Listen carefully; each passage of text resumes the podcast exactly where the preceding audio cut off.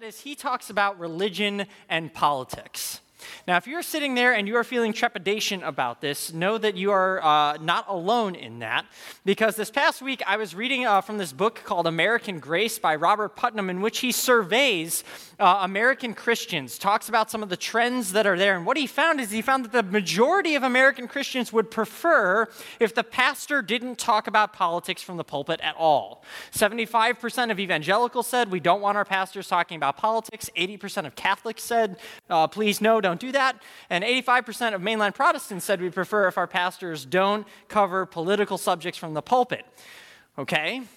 So I recognize that I'm on thin ice in all of this because they go on and they say this if this many Americans approve so strongly of explicit political appeals, then clergy who engage in politics risk censure from their members. Even worse, in a competitive religious market, they risk an exodus of members. So if 85% of you are not here next Sunday, I will know exactly why. So, why are we talking about it? We're talking about it because God's word talks about it. We're talking about it because in Romans 13, verses 1 to 7, Paul talks about what it means to be a Christian in a political world.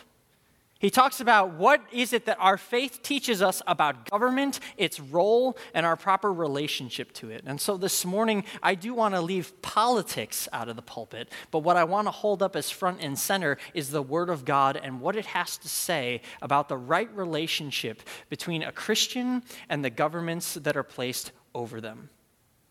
And so I would invite you to join me as we take a closer look at God's word together. And before we do that, I think it's only right that we, pr- that we pray to allow God to prepare our hearts and our minds for the message that He has for us. So would you please bow your heads and pray with me? Lord God, we give you thanks that you have brought us together as a family of faith and that you've given us the gift of your word. You've given us that gift so that we would know what it means to walk with you so that we would understand how our faith is meant to shape our daily lives. And so, Lord, as we're tackling a very difficult subject this morning, Lord, we pray that you would first and foremost give us humility. Secondly, that you would open our hearts and our minds to what your word has to say. And last but not least, Lord, I pray that the words of my lips and the meditation of my heart would be pleasing in your sight, O God, who is indeed our rock and our Redeemer. Amen. So, if you have your Bibles with you, I want to invite you to go ahead and open up to Romans chapter 13 with me. And if you're using the Pew Bible, that is on page 948. Page 948. And the reason I want you to have the Bible open throughout this series is because I do want you studying God's Word, taking a closer look at it, really diving in deep, underlining and highlighting thoughts, making your own notes. And again, if you don't have your own Bible, take the Pew Bible. We want you to have that. That is our gift to you so that you can study Romans together with us.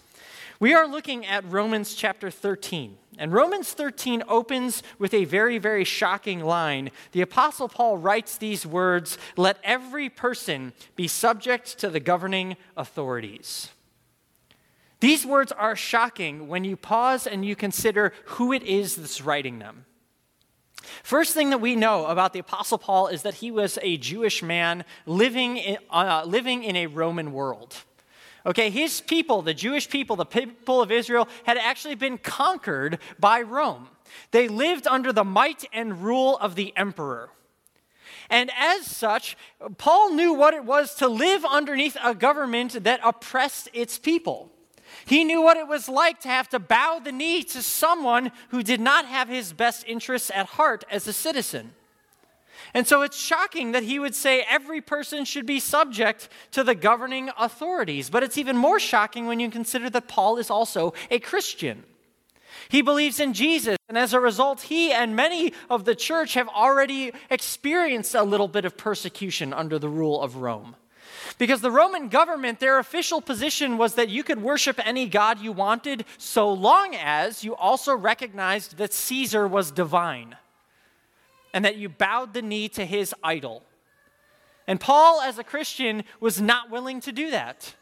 He says, I'm willing to honor the emperor as the one in governing authority, but I do not recognize him as divine, and as a result was often thrown in prison for this. So the question is why would he write something like this? Why would Paul say something so shocking like every let every person be in subject to the governing authorities? Furthermore, it gets even more shocking when you read the rest of the verse. He says, There is no authority except from God, and those that exist have been instituted by God. See, what he's saying is he's saying the Roman Empire and its governments have been instituted by God, that it was a divine decree that they exist. But furthermore, it's even more expansive than that. He's like, there's no authority under heaven that isn't instituted by God. No authority except God, and those that exist have been instituted by Him in all times, in all places, in every age. And we should sit back and be like, how can you write this? Knowing everything that we know about your political circumstances, Paul, how can you say these things? Where do you get this teaching from? But the answer, if we're truly honest, if we're putting God's word front and center, is that Paul gets this teaching from Scripture itself. That if you go all the way back to the book of Genesis, we find these words that after God made all things and created human beings in his image, this is what he tells to those people. He says, Be fruitful and multiply, fill the earth and subdue it, and have dominion over every living thing that moves on the earth have dominion over every living thing that, rule, that moves on the earth. You see, from the very, very beginning, God instituted authorities to rule. That from day one, even before the fall, even before Adam and Eve were expelled from the Garden of Eden, God, upon making people in his image, says, You guys are now to have authority. You are to have a dominion over all that I have made. You're to care for it and steward it in the way that I designed it to be cared for and stewarded.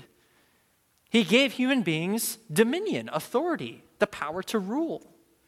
And so Paul sitting here saying there is no authority except from God and those that exist have been instituted by him is saying something that's actually very, very scriptural.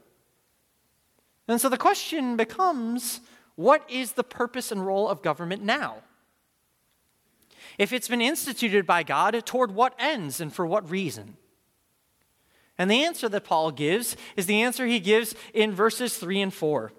He says, For rulers are not a terror to good conduct, but to bad. Would you have no fear of the one who is in authority? Then do what is good, and you will receive his approval, for he is God's servant for your good. But if you do wrong, be afraid, for he does not bear the sword in vain. For he is the servant of God, an avenger who carries out God's wrath on the wrongdoer. See, what he's saying is he's saying these authorities have been instituted by God for the purpose of carrying out God's justice in the world. They are there to reward good and to punish evil. Put quite simply and quite succinctly, the role and purpose of governing authorities is to execute godly justice in a broken world that after the fall, God continued to institute authorities for the purpose of ensuring that the good was rewarded and cultivated and supported, and that evil would be punished. To pass laws in accordance with his divine will. And what I think is so fascinating about this is note what Paul doesn't say. He doesn't say governing authorities have the ability to decide what is good and evil. They don't get to define what justice is. Rather, they are God's servant to uphold his definition of good, to punish evil as he proclaims it to be such.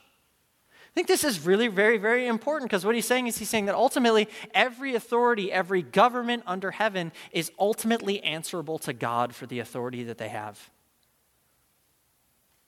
That God knows how he made his world. He desires that that world would be stewarded and run according to design and that the governing authority's responsibility is to ensure that that takes place, that that's actually biblical justice. Biblical justice isn't simply the punishing of people, it's the upholding of the good as well. And so the question is so, so how do we know if a government is really doing its job? How can we tell if a government is truly reflecting what God's will for the world is? How, how do we know if a government is truly rewarding the good and punishing evil? There's a German theologian who lived, uh, who was born during World War II and grew up in the years following. He uh, went on to become a professor of systematic theology at Heidelberg University. His uh, name was Ulrich Duchrow, and this is what he says in reflecting on this passage and others in Scripture. He says the crucial test in determining whether the institutions are concerned about safeguarding the common good is this Do they protect and care for the well being of the weakest member of society? Do they protect and care for the well being of the weakest member of society? Now, Duchrow makes, asks that question because he knows what it's like to live under a tyrannical government. He'd seen what Nazi Germany had done to his own country and to the con- countries that it had conquered. But more importantly, as a Christian and as a systematic theologian, he read through Scripture and one of the things that he noted, whether you go to the Old Testament or the New Testament, is that God cares about the poor and the marginalized. He cares about the most vulnerable members of society.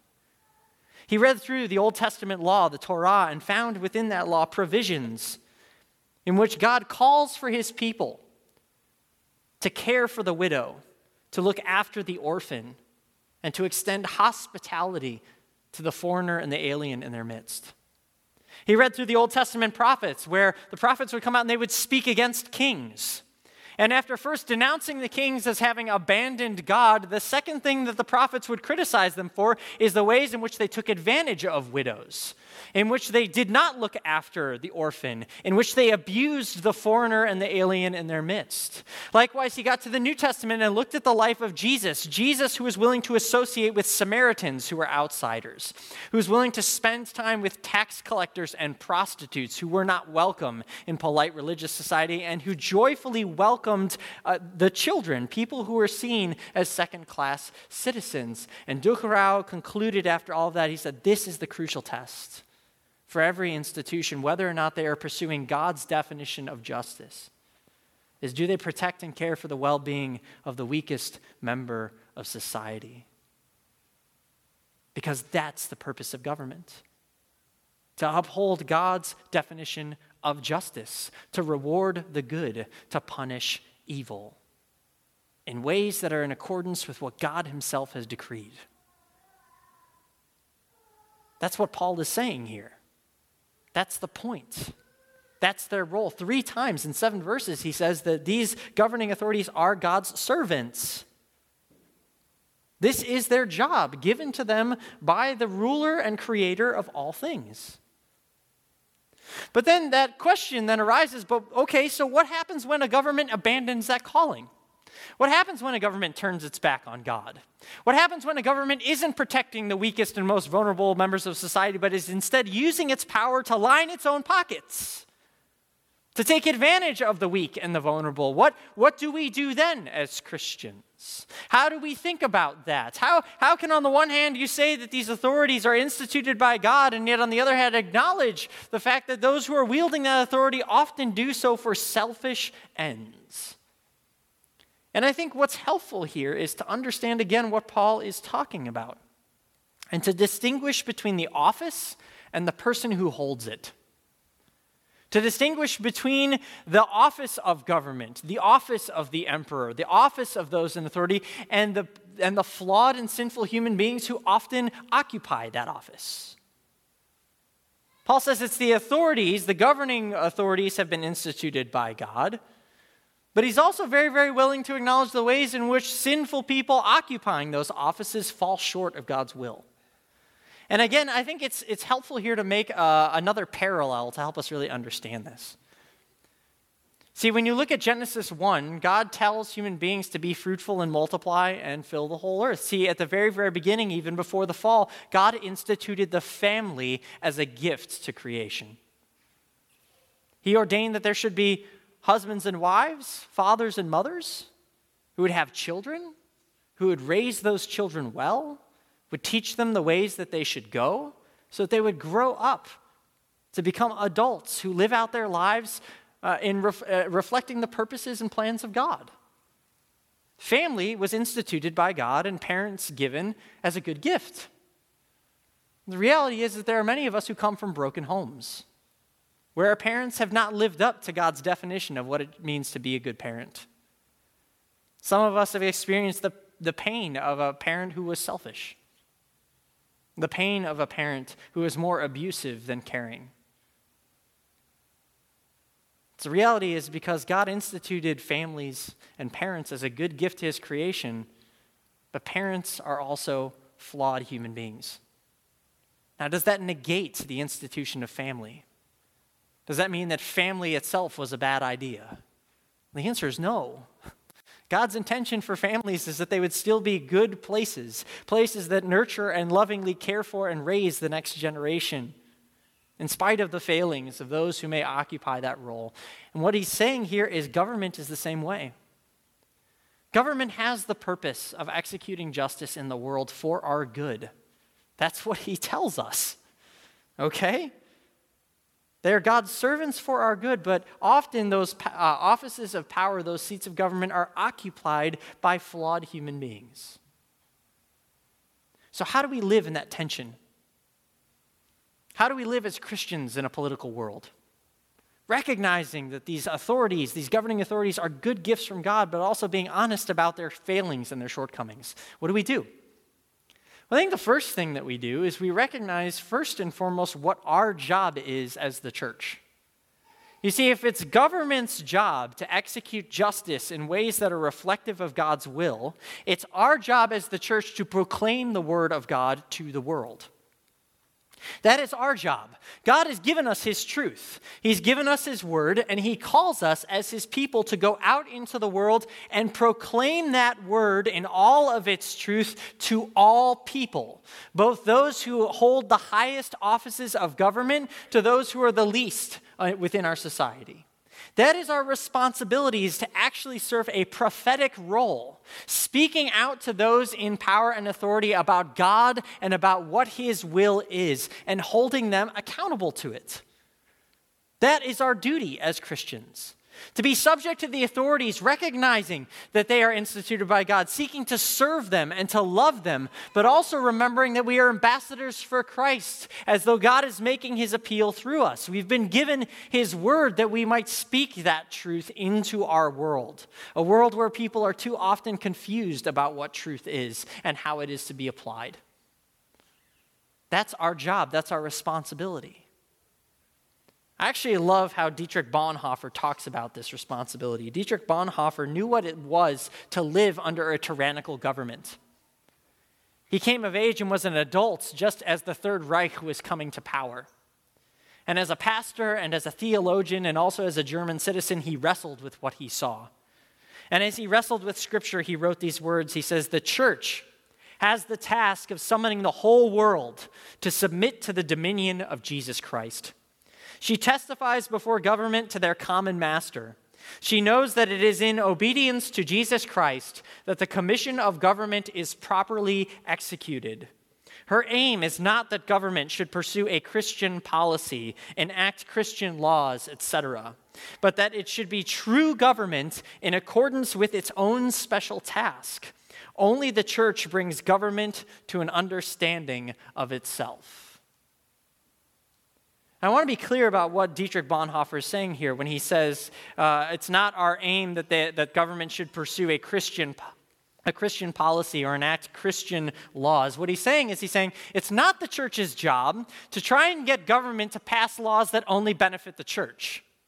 That's what he's saying. It's not the job of government of, of the church to try and get the government to pass laws which only benefit the church. No, that is not our job. We are not a special interest group that's begging those in power to give us a handout. He says, You are prophets of God, given the word of God that proclaims to government what her job is in submission to the God who has given her her authority. And so when we call government to pursue justice, it's not just justice for us. It's not just justice for some. It is justice for all that reflects God's will for the world. That's what he's saying. That is our job as the church. Only the church brings government to an understanding of itself. We're the ones who proclaim the truth and the word of God to the world, both to those with power and those without it, that all might come to know the truth. So, practically, how do we do that? Well, first thing that Paul says that we should do is we should do our civic duty. That's what he says. Verses 5 and following, he says, Therefore, one must be in subjection. Says, Don't, you know, this isn't about fomenting rebellion every time you get upset about something. You are to serve the government that has been placed over you. Be in subjection not only to avoid God's wrath, but also for the sake of conscience. For because of this, you also pay taxes. You see how practical Paul gets? He says, Look, if the government is there as God's servant to enact justice, it's your job as citizens to pay your taxes. That they would do their job well and have the resources in which to carry it out. So, room for grumbling about taxes. Joyfully give those taxes, knowing that your government has been given a responsibility. That's what he's saying, guys. I mean, people are giving these funny looks like I'm out of my mind. This is what Paul writes. It says, Pay your taxes, do your civic duty. talks about being in subjugation to your government. He's saying, Serve those in power, serve them for their good, for their benefit, and pay your taxes. The second thing that we have to do, and what we are called to do as Christians, is we are also called to exercise our voice, to proclaim that word of God to those in power. One of the most practical ways we get to do that here in the United States is vote. How do we hold our leaders accountable for their decisions? Well, we vote. If they're not doing what God has called them to do, we don't vote for them. And if they are, we give them our vote joyfully and prayerfully. But the other way that we get to use our voice in this society is we get to run for office. And I'm convinced that there are some people here at Trinity who you would be really good at that. That actually you are quite gifted when it comes to making wise decisions from positions of authority. And doing your civic duty and also exercising your voice, you have an opportunity to model what this kind of leadership looks like for our nation. To say, I understand because of what God has written in His Word what justice looks like. And I'm going to do everything in my power to ensure that that is how we live faithfully in this world. Some of you should consider it. But this is important because of the fact that whether it's in voting, whether it's in running for office, however we use our voice, However, we set our priorities, those priorities must be directed and guided by God and His Word. In fact, I recently read a book um, from uh, a guy by the name of Joel Biermann. He was actually my professor of theology when I was at seminary. He recently came out with a book called Wholly Citizens, in which he talks about the church's relationship to government. And quite honestly, I don't give this kind of unqualified endorsement very often. This is the best book I've read on our theology of government ever. It's fantastic. But what he says is, he says, in however you are exercising your voice, you should do so in a way that reflect the priorities of God's word. In fact, he says it so well, it's worth quoting at length. He says, Look, there are many important issues out there. It's easy to get confused by how many issues we have to make decisions about. He says, but keep this in mind the preservation of wildlife habitats, fair labor laws, just immigration practices, the curbing of violence, and the preservation of life all matter. But they don't matter in the same way or with the same urgency. God's will, made clear in His law, and taught in Scripture is unwavering. The protection of human life matters more than securing human comfort. The pursuit of justice matters more than the pursuit of a desirable standard of living. Compassion shown to the marginalized or weak matters more than national self interest and prosperity. These are simple standards that should be evident to anyone attending to the teaching of Christ as his church. It should also be evident that when God's law is directing the Christians' voting and further political activity, then it is all but impossible that any single political party or social action group will align perfectly or even substantially with a Christian's own objectives and standards. Did you catch that? He said there are certain priorities that, because they are priorities to God, have to trump every other consideration. Pursuit of justice more than the desirable standard of living. Compassion shown to the marginalized or weak, mattering more than national self interest or prosperity. He says these are the priorities that God's word sets. These are the priorities that we must be bound to. He's like, but furthermore, those priorities don't usually fit neatly into the categories that we have established for ourselves. They don't fit neatly into any one single party platform. They don't fit neatly into any single one uh, uh, po- uh, political action committee. Which is why, basically, what he's saying is he's saying how Christians vote and how they engage in politics should confuse the heck out of pollsters. Because we should be so bound by the Word of God that we hold all parties to account to it.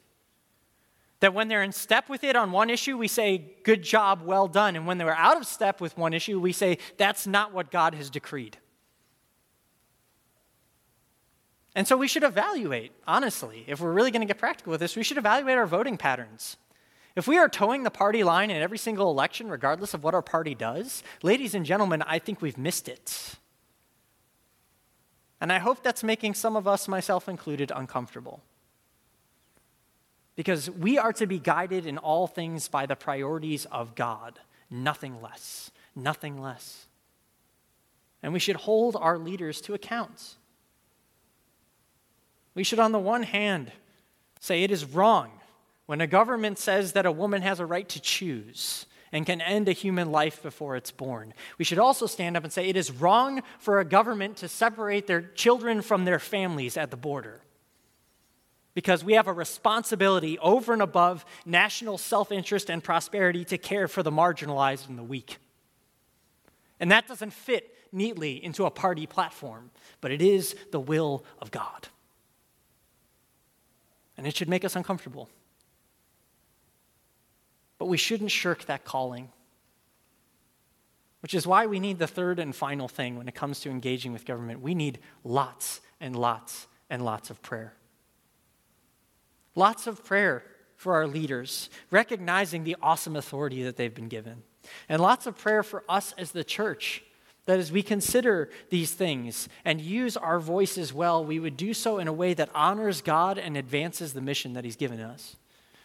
Says in, in Romans 13, but it is written by Paul, and therefore it's important to note. He says in 1 Timothy chapter 2, verses 1 to 4, the following. He says, First of all, then, I urge that supplications, prayers, intercessions, and thanksgivings be made for all people, for kings, and all who are in high positions, that we may lead a peaceful and quiet life, godly and dignified in every way. This is good, and it is pleasing in the sight of God our Savior he says, whether you voted for the person in office, your responsibility as a Christian is to pray for him or her. That we should pray that God would give that person wisdom, that they would carry out their office in ways that reflect God's character, his priorities, his truth, and his integrity. We should pray that in all things we would lead peaceful and quiet lives, godly and dignified in every way. I will be honest, I am sickened by the ways in which some of the politicking in the church has driven people away from the gospel of Jesus Christ. No, in all things we are to pray that we would live peaceful and quiet lives, godly and dignified in every way. We must consider our public witness. And the reason why is because of what the ultimate end game is for us as the church. Paul says this is good, it's pleasing in the sight of God our Savior, who what? Who desires all people to be saved and come to a knowledge of the truth. See, that's our ultimate end game, ladies and gentlemen, as the church, is that more people would know of the love and grace of Jesus Christ. And that those who rule, those who exercise governing authority, would do so in a way that opens more doors for the gospel. That when there is peace between nations, it means the doors are now open for missionaries to go out. That when people are given the freedom to share their religious beliefs and talk openly about the gospel, the good news goes forward. That when there is justice and righteousness, it creates the ideal environments in which the proclamation of the good news that God so loved the world that he gave his one and only Son, that whoever believes in him shall not perish but have eternal life, is resounded and called forth in every corner of the world. See, Jesus says it most clearly. He says, All authority in heaven and on earth has been given to me. Go therefore and make disciples of all nations. We pray that there, there would be justice, that there would be peace, so that as the government does its God given job, we as the church might do ours. to know that at the end of the day, we are ambassadors for Jesus Christ. God making his appeal through us be reconciled to God. That that is our duty. That is our responsibility. And so we pray for those in power and authority so that the good news of Jesus may go forward. This is why Paul writes Romans 13. This is why, yes, it's uncomfortable. This is why it's also so important and necessary for us to understand the job that government has been given, the responsibilities handed to the church, and our calling to in all things bear witness to him who is indeed the way, the truth, and the life. And it's with that in mind, I want to invite you to pray with me. Lord God, we do give you thanks that in all things you have a will and a plan for your world. And so, Lord, we pray for those in positions of authority.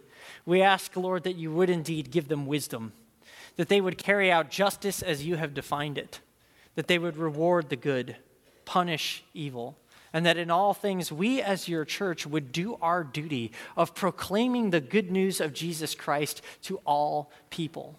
For we know that this is good and pleasing in your sight, O God, who is indeed our rock and our Redeemer. Amen.